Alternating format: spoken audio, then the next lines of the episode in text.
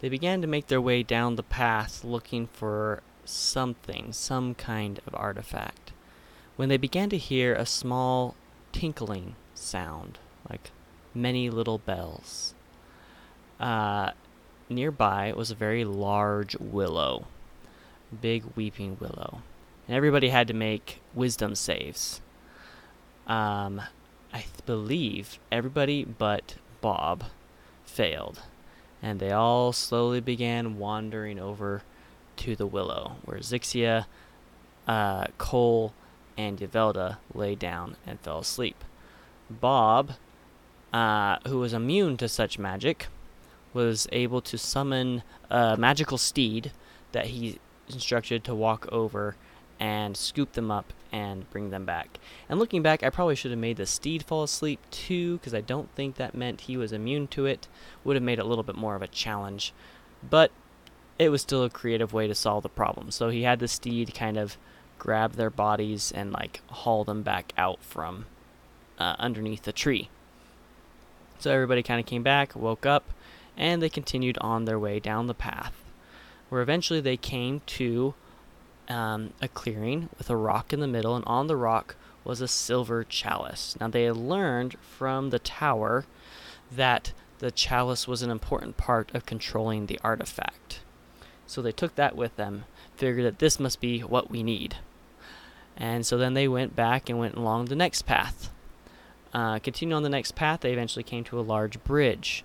Um, and as they tried to cross the bridge, goblins attacked them which did lead to a discussion on if the goblins were supposed to be in the Fey realm or not. And I can't remember where I read something that like goblins were actually, um, like residents of Fey worlds or something. Like that's what where goblins come from, is like the Fey realms. I don't know, but I basically just said yes. There's there's goblins here. Fight, and they did, and they just like blew these goblins to smithereens. Yavelda has this set of bagpipes that lets her cast a very high level destruction spell that um, probably should have never given her. But she still has, and so she was basically using it to like rain ice storms on these poor little goblins and blasting them off the edge into this really deep ravine. Um, yeah, they took care of him no problem, but it was still a fun encounter. Um, and it was the second one before they had a long rest, and it was kind of in part to help you know, weaken them down for the big fight, so it would be a little bit more of a challenge. Again, I was still just thinking about challenging encounters, not really meaningful ones. I'm going to try and be better about that in the future. Anyway, so they make their way um, along the bridge, up the path, and eventually to another clearing. In the middle of this clearing is a pool of liquid of some kind. Um, but before they can drink it, um, there's a voice that warns them to go away. And they didn't know, it, but it was actually like three fairy dragons, um, which of course they ignored. And so then the fairy dragons started casting, trying to cast spells on them.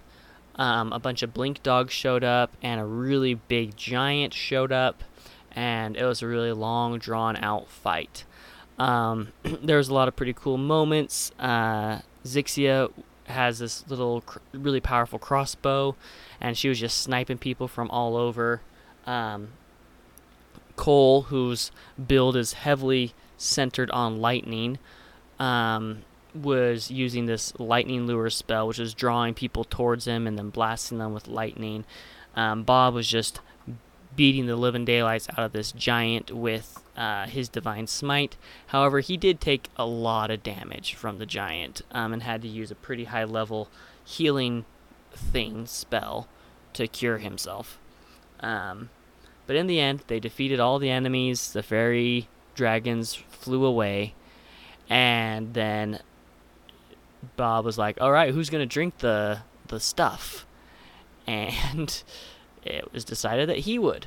And so he drank it. And he went through a lot of pain. I think he took uh, 8d10 psychic damage from drinking it. Um, but then he eventually took on the powers of the dragon orb, which allowed him to like call dragons to him, um, but also had some other detrimental effects to him as well. Uh, but yeah, so that that was the artifact was the actually the liquid. And zixia was thinking about drinking it too because it wasn't actually quote unquote a magical item. It was just a potion is how she saw it. So she wanted to drink it but they decided to let bob do it. Um which is kind of a good character development for zixia because she i mean historically in the past she would try and beat everybody to the magical thing. So yeah they they drink the potion from Bob. His eyes turn to kind of a very dragon-like appearance. You know, they were not his normal uh, eyes at all. Um, and he, uh, when he first drank it, he was he heard a voice. That There was a being inside the liquid that tried to take control of him, but he was able to resist it. So they eventually made their way back out of the fairy realm and returned to the farmhouse to sleep. And that's where that session ended. But then we picked up with bringing uh, Mike's character into play. Um, and I tried to come up with a really fun and creative way and kind of a comical way for him to be reunited with the party. So I sent him a long text, um, kind of about what his character was doing and then we began the next session with everybody waking up, surrounded by this posse of dwarves, halflings, and gnomes, uh, saying that they were trespassing and they had to surrender to arrest and come to town for processing. Um, which I had forgotten. I don't know why I'd forgotten, but I'd forgotten about what a pain these guys could be about legalities and how they were all basically lawyers whenever I tried to bring any sort of justice system upon them they would always challenge it to no end. So Cafe had to speak for them. Uh, they eventually agreed to come quietly into town. Um, and uh, but they did put up a big fight, you know, about like we have permission to be here. You can't prove that we are trespassing, um, and all this stuff. And I was just kind of like, oh, this isn't this isn't nobody's laughing. I, I really thought it would be like this this funny thing, you know, like oh you got arrested, you guys are in trouble. They're like no, no, we're not getting arrested. We did nothing wrong, and we'll prove it. We'll fight. We'll go to we'll go to court. And I didn't really feel like doing that. But I did have a big, powerful encounter planned. So while they were in the jail arguing with the sheriff about, you know, the legalities, and I think Cole even tried to charge the sheriff with treason at one point. Um, there was a big explosion in the mine. Now, this village was a small little mining village, um, and they heard this, this earth-shattering explosion. They all went running to investigate, and there was this giant praying mantis had crawled out of the earth. Uh, in, it was a big open pit mine, and the praying mantis had crawled out of the earth, and so they they fought it, and they uh, it was a long fight, but they they did very well. Um, I mean, all back together Cafe and Bob, especially, are very heavy hitters. Um, Brant's a very uh, clever and creative combat player, and Yavelda has her bagpipes. Um, and Zixia is a pretty darn good shot. So, even though it was a big, long fight, they did quite well. Um, I think Bob may have even jumped on the praying mantis's back at one point. He just likes to do that, I think. Uh, and eventually they took everybody out. The praying mantises did have an ability where if you got too close or if you hit them with a melee attack, you took uh, fire damage. And Cafe was all about melee, and so he took a lot of fire damage throughout that fight. But um, it was pretty small each time. It did start to add up there towards the end, but he was able to, you know, he was able to fight just fine throughout all of it. Eventually, they did defeat all of these monsters. Um, they did some kind of investigating around, found some valuables in its nest, and the sheriff just kind of like, let's forget about the whole trespassing thing. You guys can go on your way. Um, he gave them an adamantium bar, which Zixia was the one who somehow got a hold of um, and didn't tell anybody else in the party about for a while. Uh, mostly because she didn't want Bob to have it.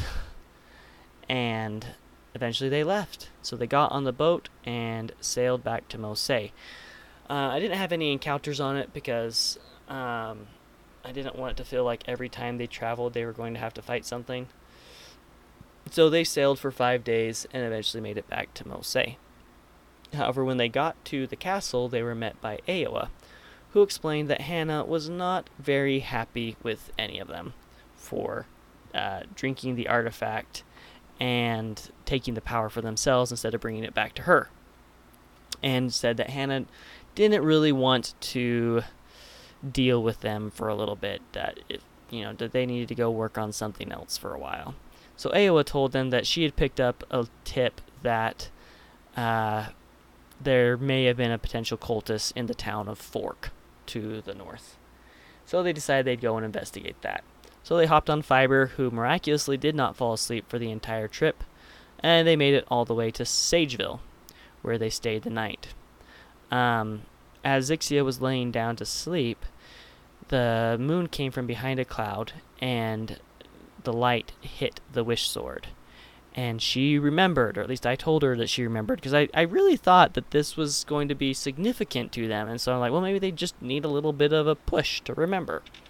So I, I told them, you know, I, I told Zixia, or Abby that Zixia remembered that, you know, Vanatar was the big villain of the last battle. So she got out of bed and she tried to pray to Jae-Sho, which is something that Zixia is not very comfortable with, but she makes the effort every now and then. And Jae-Sho showed up. Um, he was dressed as a uh, cleaning maid, for reasons unknown, but he showed up. Um, which was kind of significant because they hadn't seen or heard from him for quite a while. He had very they'd had very few interactions with him in the last year. So he showed up and she told him about the sword and he explained and pointed out that, you know, that this means that either the Vanatar they fought or the Vanatar that sent the letter was a fake. Um, and that, you know, they should probably try and investigate and find out which it what what it was, which um, maybe was pushing them too much in the direction of the story, but a so Zixia um, kind of asked, you know, was asking him some more questions, and Jae-Sho said, "Well, there's the pot that." Um, actually, I don't really remember how it brought up, but Jae-Sho did tell her that um, long ago there were a lot more gods that roamed the world and had power over parts of the world and mortality, but many of them had disappeared until recently. That some of them were starting to come back. Didn't really know why but wondered if maybe that had something to do with, you know, the god that they had fought, because they were under the impression that Vanatar this whole time had been a god of deception. Um, but now they were getting a letter from Vanatar. Um, they thought they had killed that god, and they weren't really sure what was going on there. So yeah, they um, the next th- then they tried to prank Cole which didn't go very well. They, they kind of failed at that. So then the next morning, they made their way to Fork. At Fork, they started investigating the cultists and trying to find out what they could. They uncovered that the sheriff of Fork was not telling the truth to them and was not being very honest about what he knew about it. They went and investigated the cemetery where they saw some fresh graves and they met an old retired paladin who was the caretaker of the graveyard.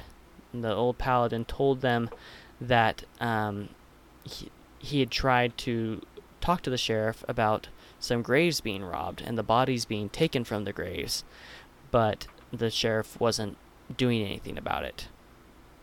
So then they figured the sheriff was somehow behind everything.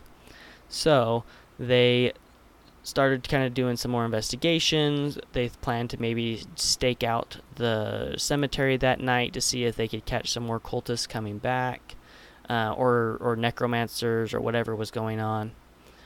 Um, and Zixia and Yavelda started in, looking around the marketplace um, and the tavern. Uh, when they were in the tavern, they actually met uh, Nick, who was the first mate was the first mate of Captain Orr back from the first campaign, who Nick didn't want to talk to them, but Cafe kind of saddled up and, you know, won her over a little bit and she told him that you know, that to not trust the sheriff, the sheriff was up to no good. And then Nick left. Nick also had a small mouse with her who was wielding a a small little cutlass and was just very much a little Reepicheep type of character, but he wasn't very nice. Kind of rude. Anyway, they left. Zixia then went into the town, or yeah, then then the three of them went into the marketplace, where an orc approached Zixia, asked her if she was looking for information on the necromancers, and she said she was, and he told her that there was a cave, you know, up in the hills nearby where they would find their answers. That the sheriff was trying to cover something up, and so they thanked him, they paid him some money, and then they went to investigate.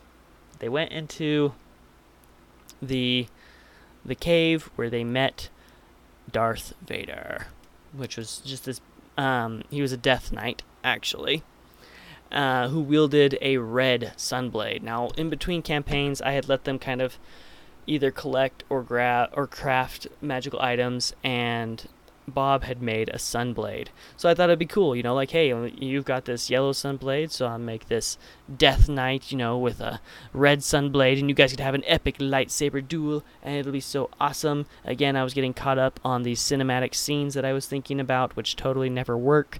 Um, and they just mopped the floor with this guy. They just. I mean, I put I put the Death Knight, I put two mages in there. I had like 50 zombies, and it was a long fight. It was a long fight, but it was not a very challenging one. And it wasn't a very meaningful one. So I kind of chalked that up as another miss on my part. But they defeated him. Bob took the Sunblade, which I was surprised he got to it first, honestly. Um, they killed all the zombies, and that was where that campaign ended. Um, and that's actually brings us all the way up to speed. I have been working on this for so long. I think I've put in about six hours of just recording for this, but now we're caught up. And so now every week I can do a short little recap um, of everything that's happened so far and kind of bring everything up to speed. Maybe I won't do it every week. Maybe I'll just kind of do it periodically. We'll just kind of see.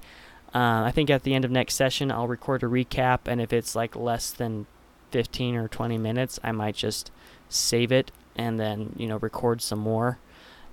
Uh, and just kind of until I have about a half hour, because I feel like a half hour segment's pretty good. But you guys can let me know what you think. Anyway, so that brings us up to speed. So we ended the campaign with them having just finished up this fight. Bob just picked up the Sunblade, and here in a couple of days we'll jump right back into it. Um, and yeah, that's it. Man, I'm finally done. All right, peace.